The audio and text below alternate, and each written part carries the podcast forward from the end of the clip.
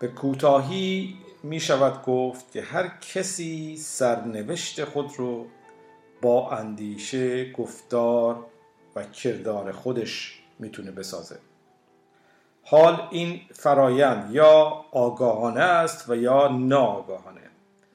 یا راه زندگی خود رو خود آگاهانه برگزیده ایم و برمیگزینیم و یا به خواست یا برای خوش آمد دیگران یا از روی ترس و تردید و بدون هیچ گونه خوشنودی درونی.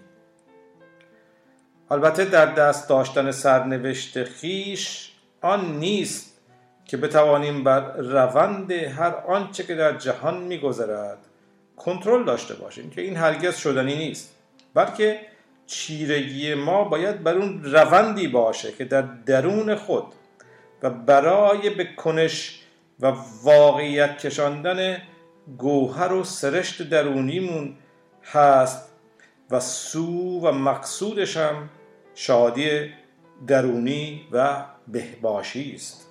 هم برای خود و هم برای همگان و جهان زنده. بدون اون که آنچه که در جهان و پیرامون میگذره بر اون خللی وارد کنه. بر این ترتیب می‌تونیم خود را آنچنان بسازیم که رویدادهای پیرامون از ما سواری نگیرند بلکه ما بر اونها سوار باشیم. به این میگن گزینش آزاد و اختیاری یعنی در دست داشتن سرنوشت خیش.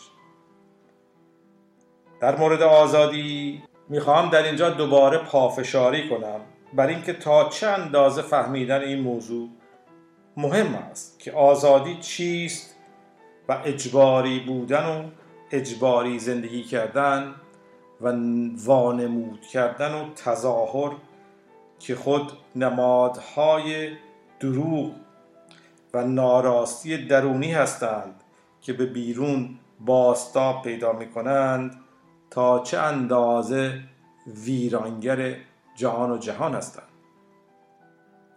انسان اگر همان گونه که آزاد آفریده شده و زاده میشه آزاد بمانه و زندگی رو با تجربه و آزمون خیش.